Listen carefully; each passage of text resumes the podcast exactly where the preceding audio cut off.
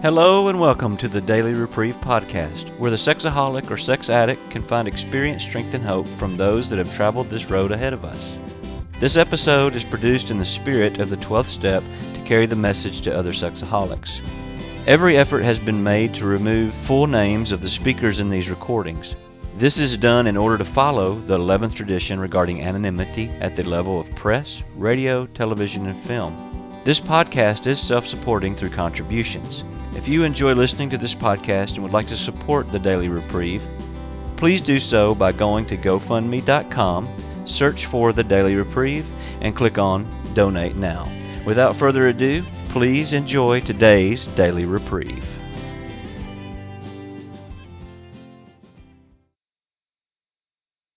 Tom, I'm a recovering sexaholic. Our, speak, our speakers tonight are um, two people from here in the Nashville area um, both of whom um, have had great influence on my life attending the meetings around here. Um, I'm not sure which of you wants to start.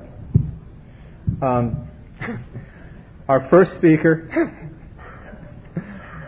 is going to be Lee T. Um, and I really don't know much to say other than um, just thank you for being who you are because I've benefited so much from you. Thank you. Speaker, Lee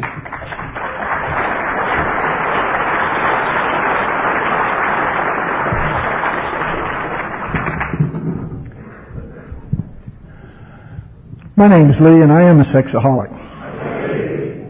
And I've been recovering at this, or at least slugging away at it, since uh, sometime in November in 1985. But I was a little foggy at that time, and I don't remember the exact date. But um, it's it's been a while, and uh, and I you know I feel grateful for that. Uh, I'd like to welcome everybody from out of town to Nashville.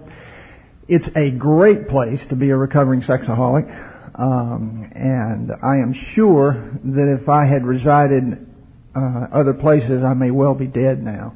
And uh, I'm grateful for the fact that I lived where I lived in 1985 and 1986. Um, and I would like to uh, thank whoever it was that decided to let me share tonight because that always, always is beneficial to me. And I'll try to time myself so that I won't get carried away.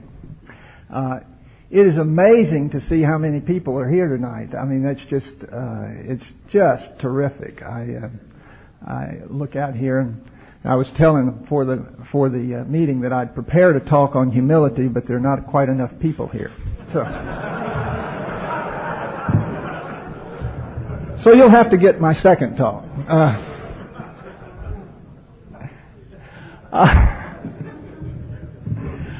actually, I think it's ironic uh, that here I am standing about standing in front of about uh, I don't know how many people uh, about to talk about my sexual behavior when I spent most of my life trying to conceal it, and that's a that's a statement of a dramatic change in and of itself.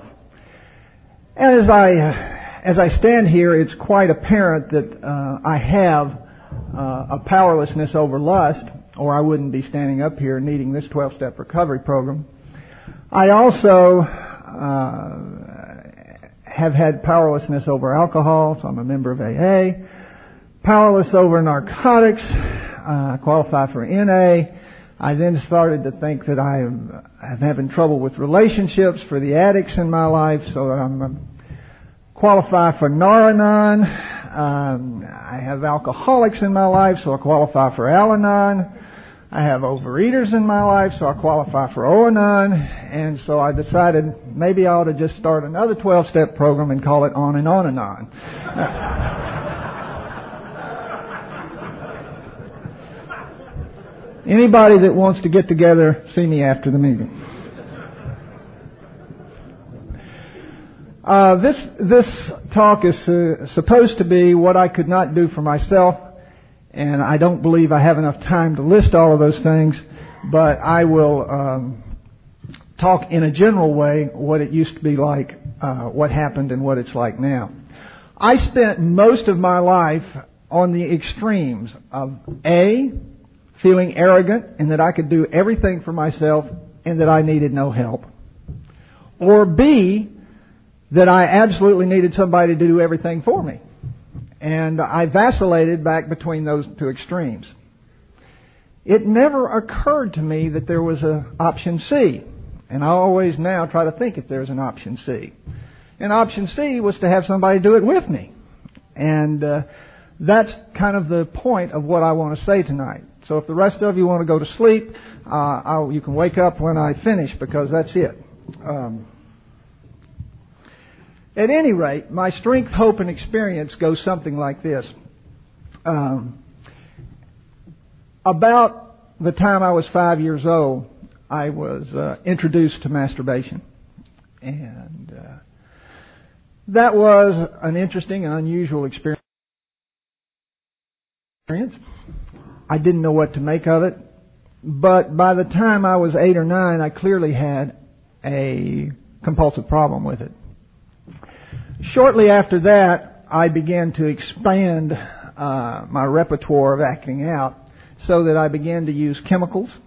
Uh, at that time, soft pornography, um, which included such things as Ladies' Home Journal, the Sears catalog, and as a nine-year-old, those are pornographic, and uh, cross-dressing behaviors uh, that were uh, at that time forbidden, and at least in my mind, and it was quite stimulating.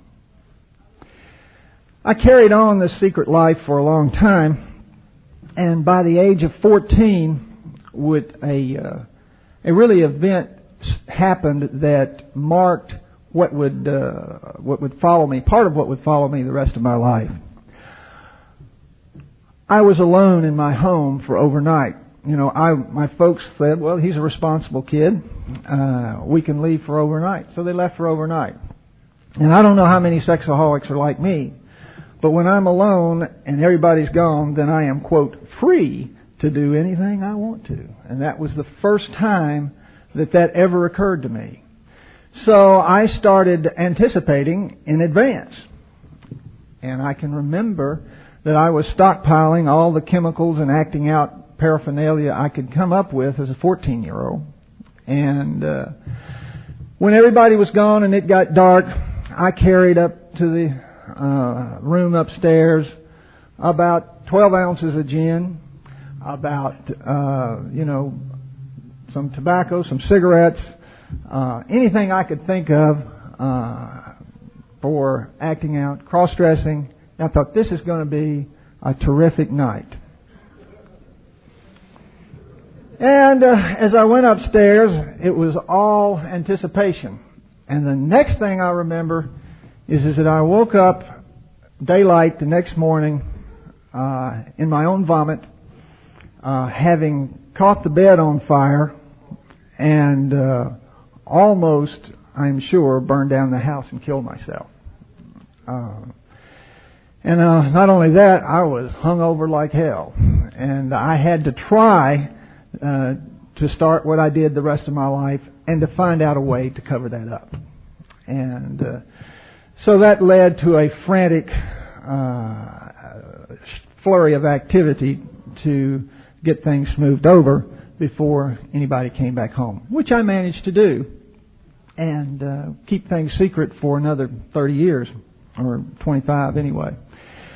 So uh, that had led to something that I still struggled with when I came into recovery is that every time I was left alone, I was afraid I was going to die. I was afraid I was going to kill myself. And even when I was in 12 step recovery and had given up my acting out, I was terrified if I was going to be left alone. And uh, I can remember about two years sober, my wife decided to take her first trip out of town and leave me at home. And she told me this about three months in advance. And I absolutely drove everybody crazy in Nashville for three months talking about it in meetings. I planned it, obsessed about it, called everybody about it, and she left town and I survived. I'm standing up here tonight. So I uh, wound up getting through that one, and the miracle is that several I don't know, several years ago, I realized I was driving down the road and my wife had been out of town for two days and I hadn't even thought about it. And, uh, uh, that is the first miracle in itself, is, is that that now happened, uh, to me, uh, without my really even knowing it or trying to make it happen. But at any rate, uh, this, this, this sort of behavior where I could almost kill myself, uh, carried on, and by the time I was an adult, I was a, a practicing physician and really had uh, a lot of access to uh, lethal toys uh, for my uh, uh, acting out pleasure, and uh, I was uh, quickly able to degenerate into acting out by shooting intravenous uh, Demerol and. Uh, uh, really locking myself up in the office anytime I wanted to be so that I would be alone. And I did uh, do that a lot. I, uh, I it even went uh, further. Uh, I'd gotten more and more crazy. I wound up uh, shooting things that didn't need to even be shot, such as intravenous cough syrup, while I uh, acted out. And uh, all of that is is that I was a compulsive gambler along with being a sexaholic. And I was gambling being discovered. I was gambling with my own life. And it all became exhilarating in itself. So that those sorts of things were what terrified me for being alone. And, uh, and, and finally, those sorts of things are what led them to incarcerate me in a treatment center, uh, as being dangerous to myself, which I certainly was. I uh, was uh, before they incarcerated me in the treatment center, though. I realized that I was crazy, and uh, fortunately, I had that much insight. Uh, every time I almost killed myself, I knew that there was something wrong with that. So that about the time I was um, 32 and had come to that uh, point where I was overdosing, I sought out psychiatric help and I went to psychotherapy twice a week for four years. Uh, and I found out some things. Is, that one, is a psychiatrist couldn't get me to stop this. You know, he told me, he says, these are neurotic symptoms, and if you talk about them enough, they will go away. Well, I talked about them for four years, and they got worse. Uh, I found out uh, that understanding the symptoms didn't make them any better. I found out that uh, understanding the symptoms and taking the medications he gave me didn't make them any better. So, I was ultimately, uh, when I was overdosing, uh, at one time I took a thousand milligrams of Demerol and uh, am only here because I'm lucky. And uh, it was after that that I was incarcerated in a treatment center which is a long story in itself and how they handled my sexual behavior. Uh, one thing they did, though, that was uh, that was very interesting is is that uh, they sent me to a behavioral uh, therapist who taught me to do such things that that were useful. He gave me a rubber band to put around my wrist that I popped, and uh, and whenever I thought sexual thoughts, you know, uh, for somebody who abused themselves, uh, that sometimes was stimulating. But at least it made me remember uh, what I was doing. Um, but I, I found, uh, you know, another thing this guy told me, and I, and I think that he was genuinely sincere, is he set up one exercise where I was supposed to masturbate for an hour until I got sick of it and didn't like it anymore. Needless to say, that didn't work either.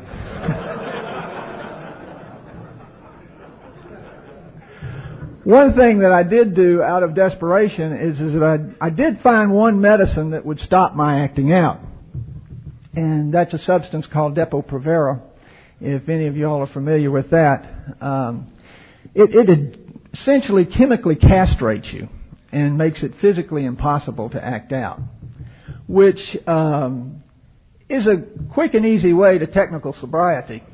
Uh, but it clearly demonstrates that there's a great deal of difference between technical sobriety and real sobriety because you can be just as crazy as a loon and not acting out, which I was because I had no recovery program and yet I couldn't act out. I tried, but it didn't work. That was the time I tried to act out that it didn't work is the kind of the bottom I hit is, is that I was in my own home with a syringe and a needle and I tried to start a vodka drip on myself while I acted out. And, uh, uh, needless to say, I knew that wasn't going to work, but I tried it anyway. Um, so as I uh, uh, went along, uh, I had tried these various things, and none of them worked.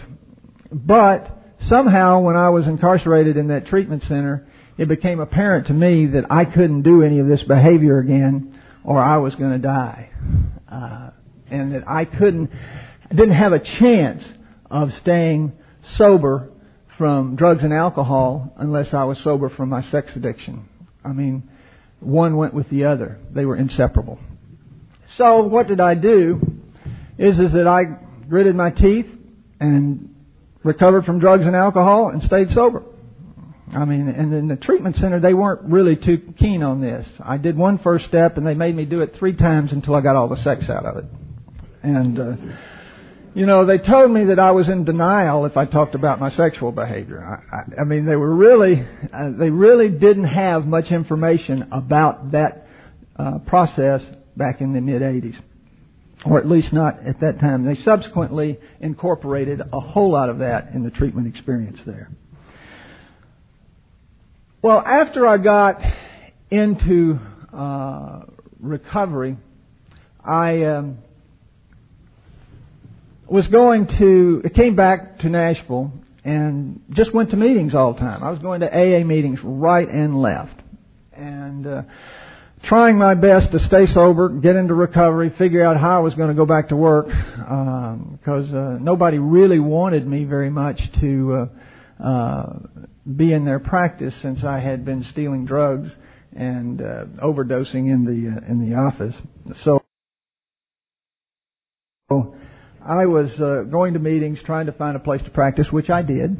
Um, and one night at a meeting, I was trying to, you know, I was trying to sort out these AA meetings, and um, and this is about what happened. I, you know, I was still, I'd been sexually quote sober for six months. Uh, I didn't know how I was doing it, didn't know how much longer it'd last, and I, you know, was terrified I was going to start taking drugs again any minute. And uh, after the meeting one night, I was standing there. I was looking for meetings, and I and I this fellow that I had recognized, uh, you know, I'd practiced medicine with him from time to time. Was in the was in the meeting with me, and I goes to say, Harvey, what meetings do you go to through the week? And he goes, well, on Monday night I go to this, and on Monday night I go to this, and on Monday night I go to this, and on Tuesday night I go to this, and on, you know, he's going to three meetings a day, and you know, three on Monday, two on. T-. I said, okay, Harvey. Uh, and he goes down. and He says, on Thursday night I go to Sexaholics Anonymous. And I said, what? He said, Sexaholics Anonymous. And uh, I can remember I almost melted at his feet and said, please show me and tell me. So, as he did in those days, he took me out to the trunk of his car and gave me the test. Made a hundred.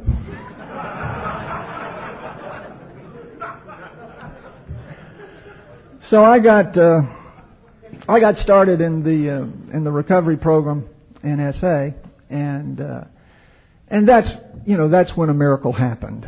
Uh, is that's when I realized I couldn't do it for myself, uh, which I had tried to thought about, tried to understand, and it didn't work. I couldn't have it done for me, which I'd tried, and that didn't work. But in doing it with people, I kind of tapped into a power that I had not suspected was present, but allowed me to stay sober. Now, that uh, was kind of the uh, real beginning of the miracle.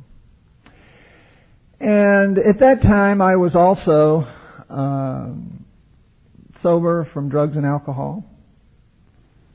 And uh, I soon uh, realized that I had a primary uh, food addiction also that may have been my first addiction. Uh, all of the rest of them really messed it up.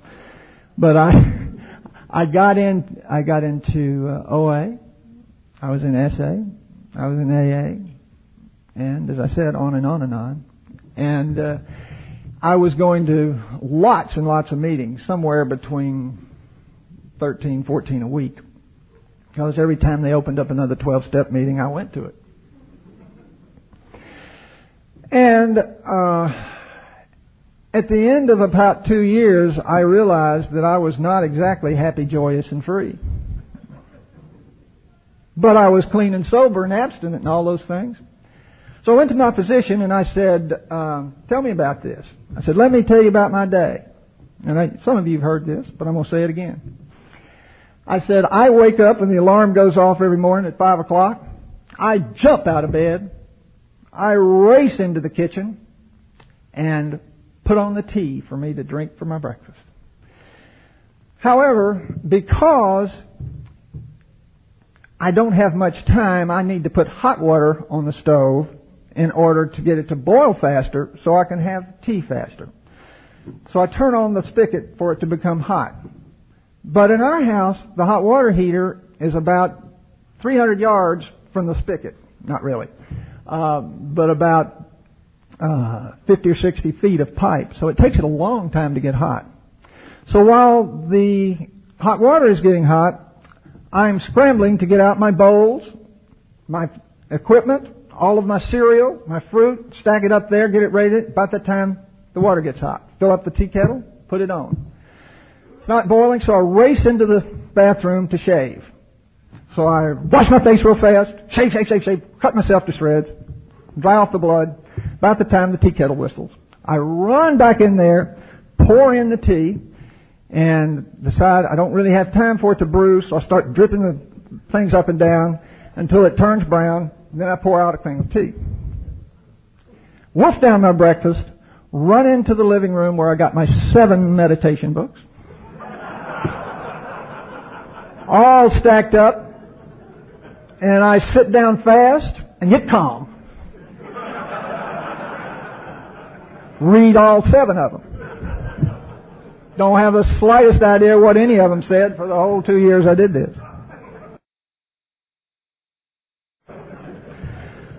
But I jump up after that, race out of the house, jump into the car which I had backed in the night before. race out to work, get up to the office and say, okay, got to stay on time. So I'm racing around there and there are patients coming in, going here, there, and yonder, seeing patients and, oh God, I got to get to my uh, five o'clock meeting. So I race around and finally it gets to be 4.30. I get finished, put down everything, race out of the office, up into the meeting room, get to the meeting, sit down, get calm. Sit there for an hour, get recovery jump up, go home, run into the house, eat supper real fast, 90 seconds, um, and then I look back and I said, gosh, it's getting late. I got to make phone calls to my sponsors. So I start calling on the phone, talking on the phone. And I look at my watch and says, oh my God, it's getting late. I'll never get enough sleep. And I really won't have enough time in the morning. So then I start getting out my bowls the night before stacking them up, getting the teapot out, filling it up with water, tea bags, fruits, lining it up. By the time I do that, then I'll run back and jump in bed and sleep fast. till my alarm goes off the next morning. And I do it again. And that's not happy, joyous, or free. And I couldn't do that by myself either. You know, I was clean, sober, and abstinent, and this is the way my life was. Um, so I had to continue to pursue progressive victory over insanity by applying the same set of um, principles to this behavior. And I did such things as uh, made a commitment to Harvey that I had to call him and ask permission before I got a cereal bowl out the night before. I also had to get permission if I was going to back my car in. And I started reading one meditation book. And I actually did some other work to try to connect me with myself and the people with whom I was uh, uh, recovering. And I got much better. And I have been progressively better since then. I have not been free of insanity. And Judson will tell you this if he tells my story. A few years ago, I told him, I said, Judson, I'm insane. Sponsor sharing with sponsee a little stuff. I said, I am obsessed with towel tags. You know, my obsessive compulsive personality, I couldn't have them facing to me when I hung them on the rack. It made me crazy. I'd get so anxious, I'd get up in the middle of the night and go reverse the towel. so I tried to solve this by I tore them all off. So I thought I had this neatly in a package. And then I got my Christmas present from Judson. It was a hand towel with about 4,000 towel tags sewed to it.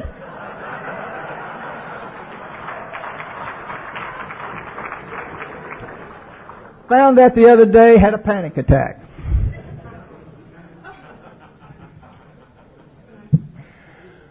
But it's neat to know that today, those are the things that are threatening my serenity. Not taking a thousand milligrams of Demerol not trying to kill myself, burn down the house, or do things that are life threatening. When my biggest problem is towel tags, I think that's a miracle. And my serenity is amazing compared to what it could be, especially con- considering that I was uh, probably would be dead by now if I hadn't uh, taken on this journey. But I couldn't do it myself. I had to have somebody do it with me and and take the journey with me. Uh, as I was thinking about this, I feel like Dorothy on her trip down the yellow brick road, and she was terrified and didn't know her way until she found her ragtag set of companions to make the journey with her. And uh, when they were all looking for something, and when they found out what they were uh, looking for, they pursued it. And then they've discovered that in finding themselves, in finding each other, they found that they already had it. And they found their solution. So, that that's where I am. I'm still on the yellow brick road. And I intend to stay on it because I think it's a journey without a destination. Um, and I conti- and I plan to continue taking that. So having said that, I consider that my life is a miracle, that the journey is amazing, and I would like to now introduce one of my ragtag companions. He might be the cowardly lion. He's a man who feels a great deal of fear, but he also has a tremendous amount of courage.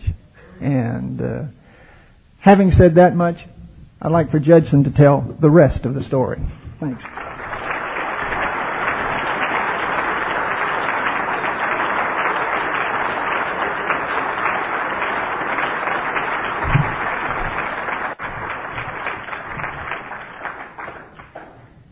Hi, my name is Judson. I'm a good and worthwhile person, worthy of recovery and recovering today from my sex addiction.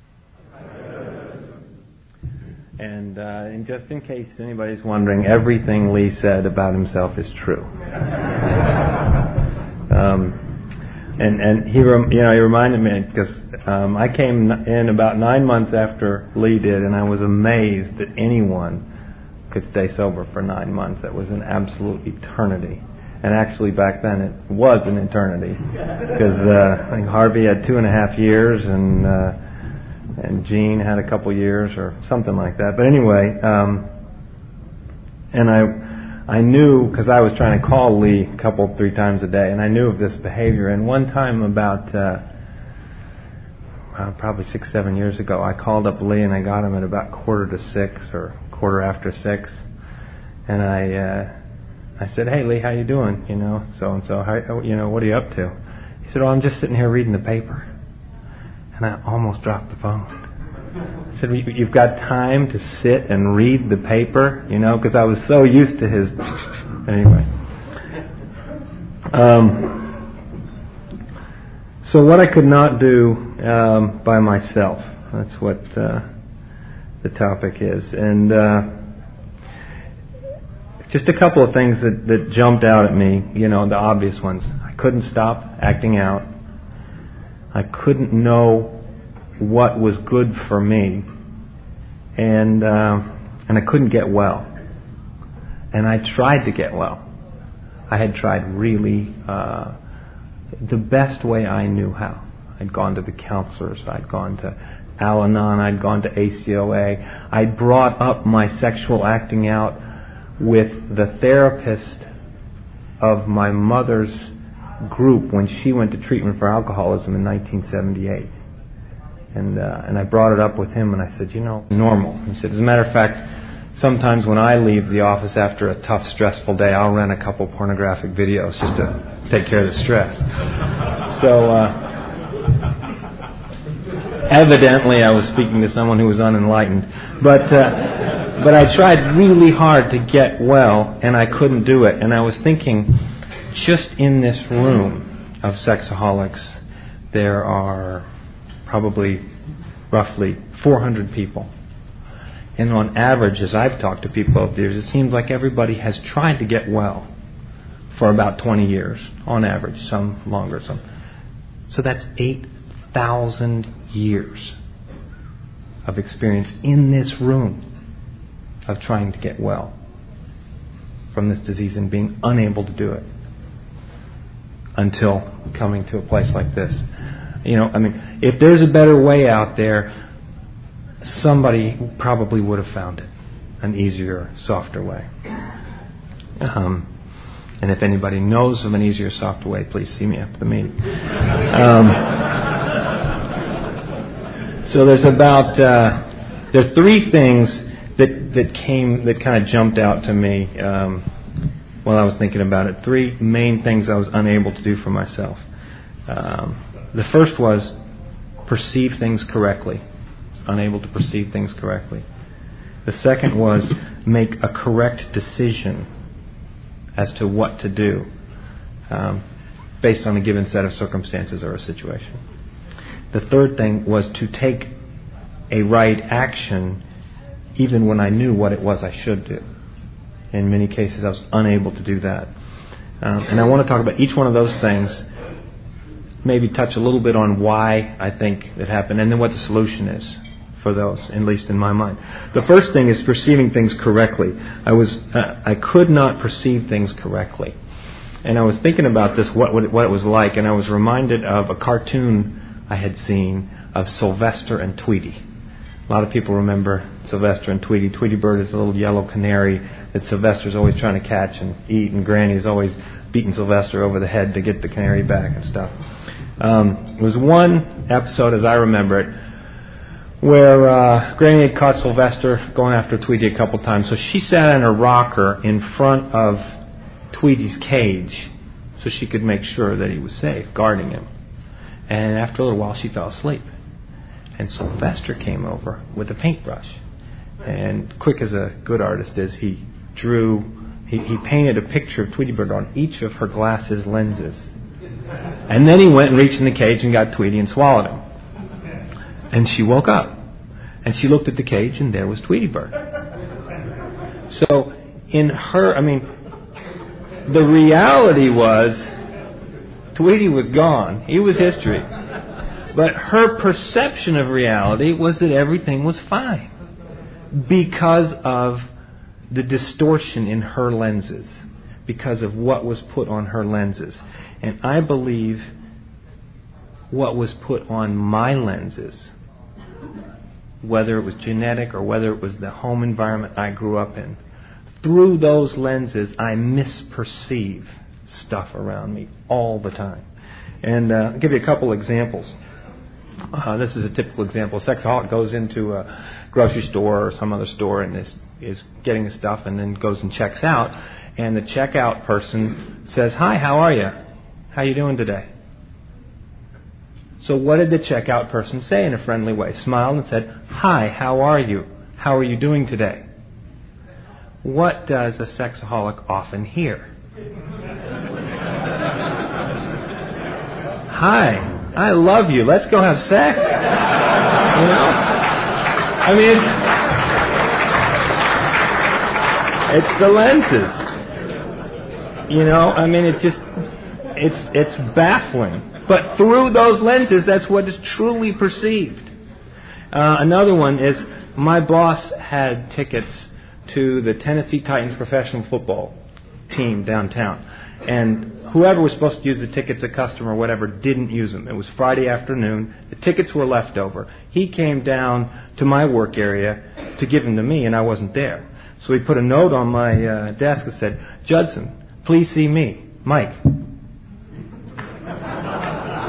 Okay? The note from the boss, please see me, Mike. Okay, so he just went, what did I perceive? You slime bag. We have finally found out who you are and what you're really like inside. You know? You're fired. You're out of here. Come up to my office and get your pink slip now. You're out of here. That's my perception, my shame. That those are the lenses through which I, I walk around. Another one. Uh, this happened to me last a year ago in the fall. I came home one day and my wife said, "Honey, you know, if if you could, it'd be help if instead of leaving your cereal bowl in the sink in the morning, if you just stick it in the dishwasher, it'd be easier and save me some trouble." Okay. So she said, "If you know, if you don't mind, please instead of putting the cereal bowl in the sink, please put it in the dishwasher." What did I hear? what did I perceive? You idiot. How could you be so stupid? That is a stupid. And I'm sick and tired of you being so stupid. This is the last straw. Matter of fact, I'm going to get divorced. Because, and, and this is the divorce that you knew was always coming anyway. I'm out of here, and you're abandoned. You know, that's what I perceive. So obviously, I don't react very well to that kind of thing. So my perception is skewed of the whole world, and and I go through whether it's shame or anger or fear or whatever, and I could not fix that for myself. Been unable to fix that, unable to even see it.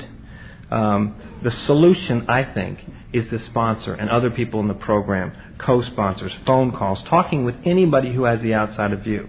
I talk to people on the phone all the time, um, particularly at work. Whenever I get a note now that says, please see me, I pick up the phone. Or whenever I feel my teeth re- start to react because I get angry, so I clench my jaw about my wife, so I, I get on the phone with somebody.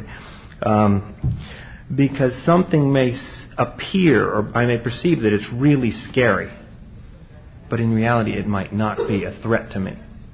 That's where Lee's talking about the. Uh, the the the, the cowardly lion because I get terrified of a lot of things which really are of no threat to me, but they feel like and doing them feel like I'm going to die. But it's not real. And then there are other situations where um, my perception is this is completely safe. There's no problem, but in reality there is a threat there. An example might be a uh, somebody newly in recovery who's maybe got oh, four, four to five months and is relaxed and excited and thinks they're going to go home for a two week vacation at Christmas and not have any triggers. You know, go visit their parents and stuff like that. Anyway.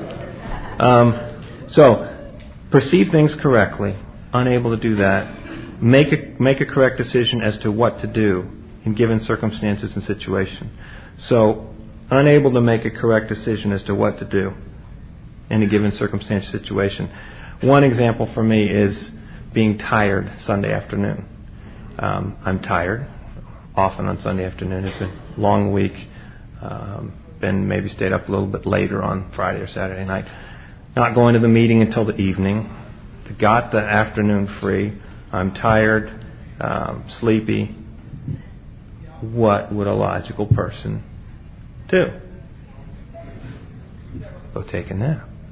So what does my brain suggest that I should do? Go have sex.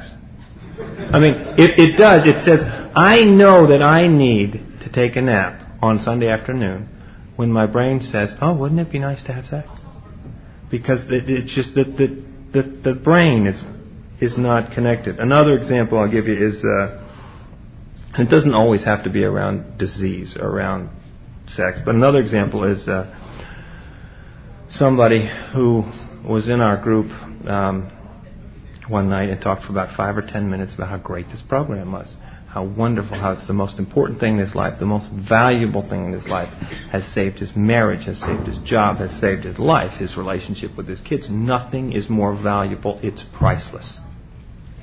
And he is really worried because next week he's going on a trip to the Bahamas for a week. And it's too expensive to call long distance back to Nashville during that week. This is the most priceless, important thing in my life. But it's too expensive to make, you know. I mean, you could probably talk an hour a day for $400 during the week. And, but that's the kind of thinking in the brain. And uh, another one, which is really my favorite, I don't think this person is here tonight, Sponsee, who would drive an hour and a half. Uh, I, I, well, he might be. He'll come talk to me after the meeting. but he would he would drive an hour and a half to two meetings a week, Monday and Thursday nights, so an hour and a half one way, an hour and a half another way, back. And he'd come two meetings a week, Monday and Thursday. And I was talking to him on the phone one time, and I said, I hadn't seen you in, you know, in a little while, and I, I just wondered what's up, you know, what's going on. He said, Well, I've had to cut back on my meetings. I said, Oh, really? How come? He said, Well, I was, I was getting too many speeding tickets.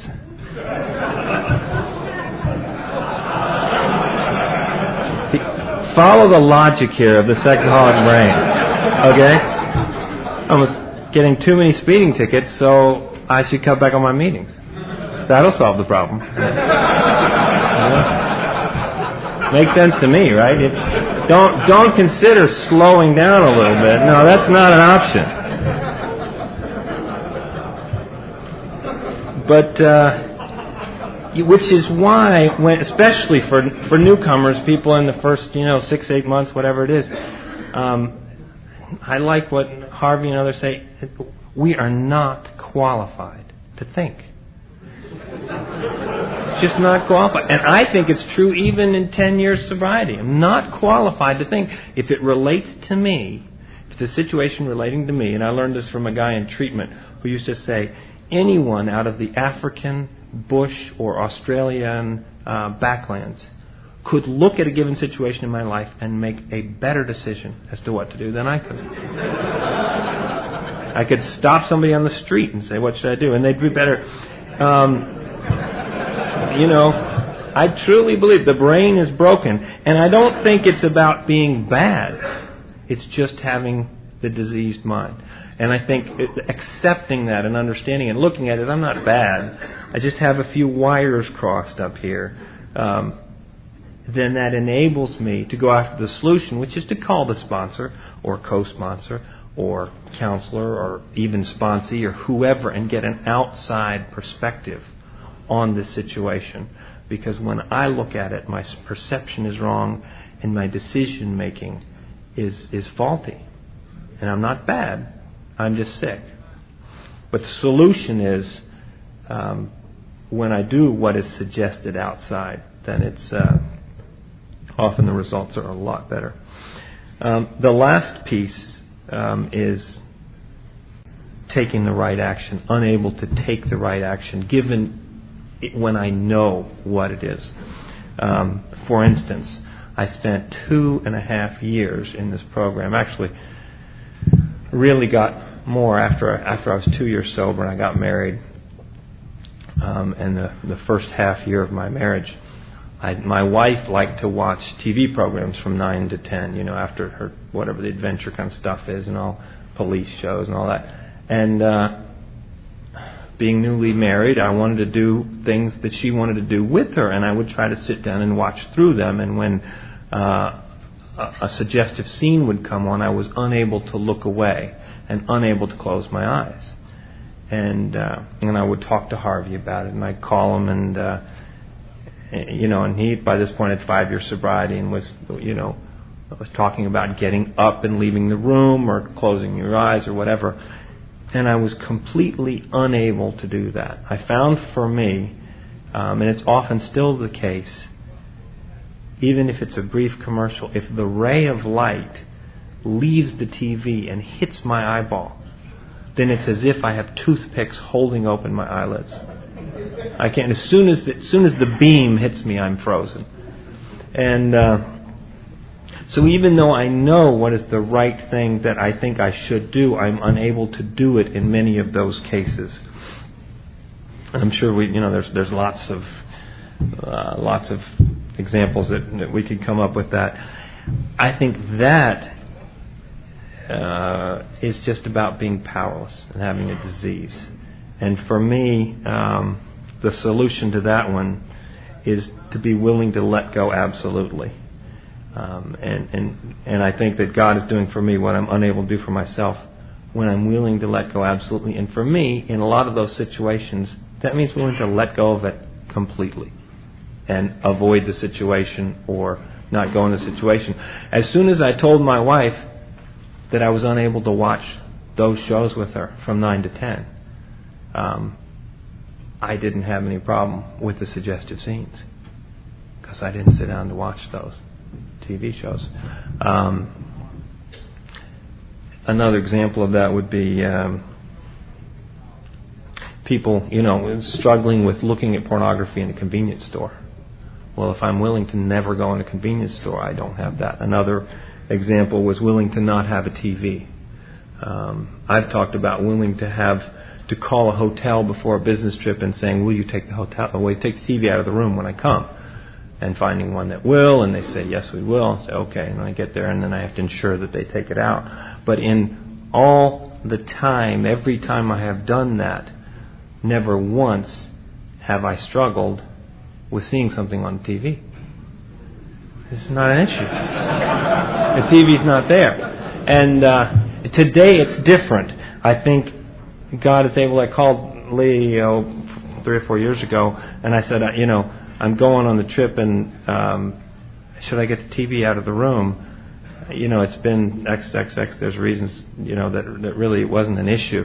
And he said, stay in the hotel room, and if it's a problem, give me a call. You know, it's not a problem anymore. I go in, I move the remote. It's not an issue anymore, and I think it only becomes that way when we are willing to let go absolutely for a certain period of time. I think that's the key. Um, so, so those are the things for me. What I could not do for myself: perceive things correctly, um, unable to make a correct decision as to what to do, and unable to take the right action. And I think the solutions are um, realizing that I can't do it. And as soon as I realize that I can't do it and let it go and call a sponsor and turn it over to someone else, then I can perceive things correctly through them and I can get the right decision of God speaking through them and I can know the right thing to do. So, uh, anyway, that's all. Thanks.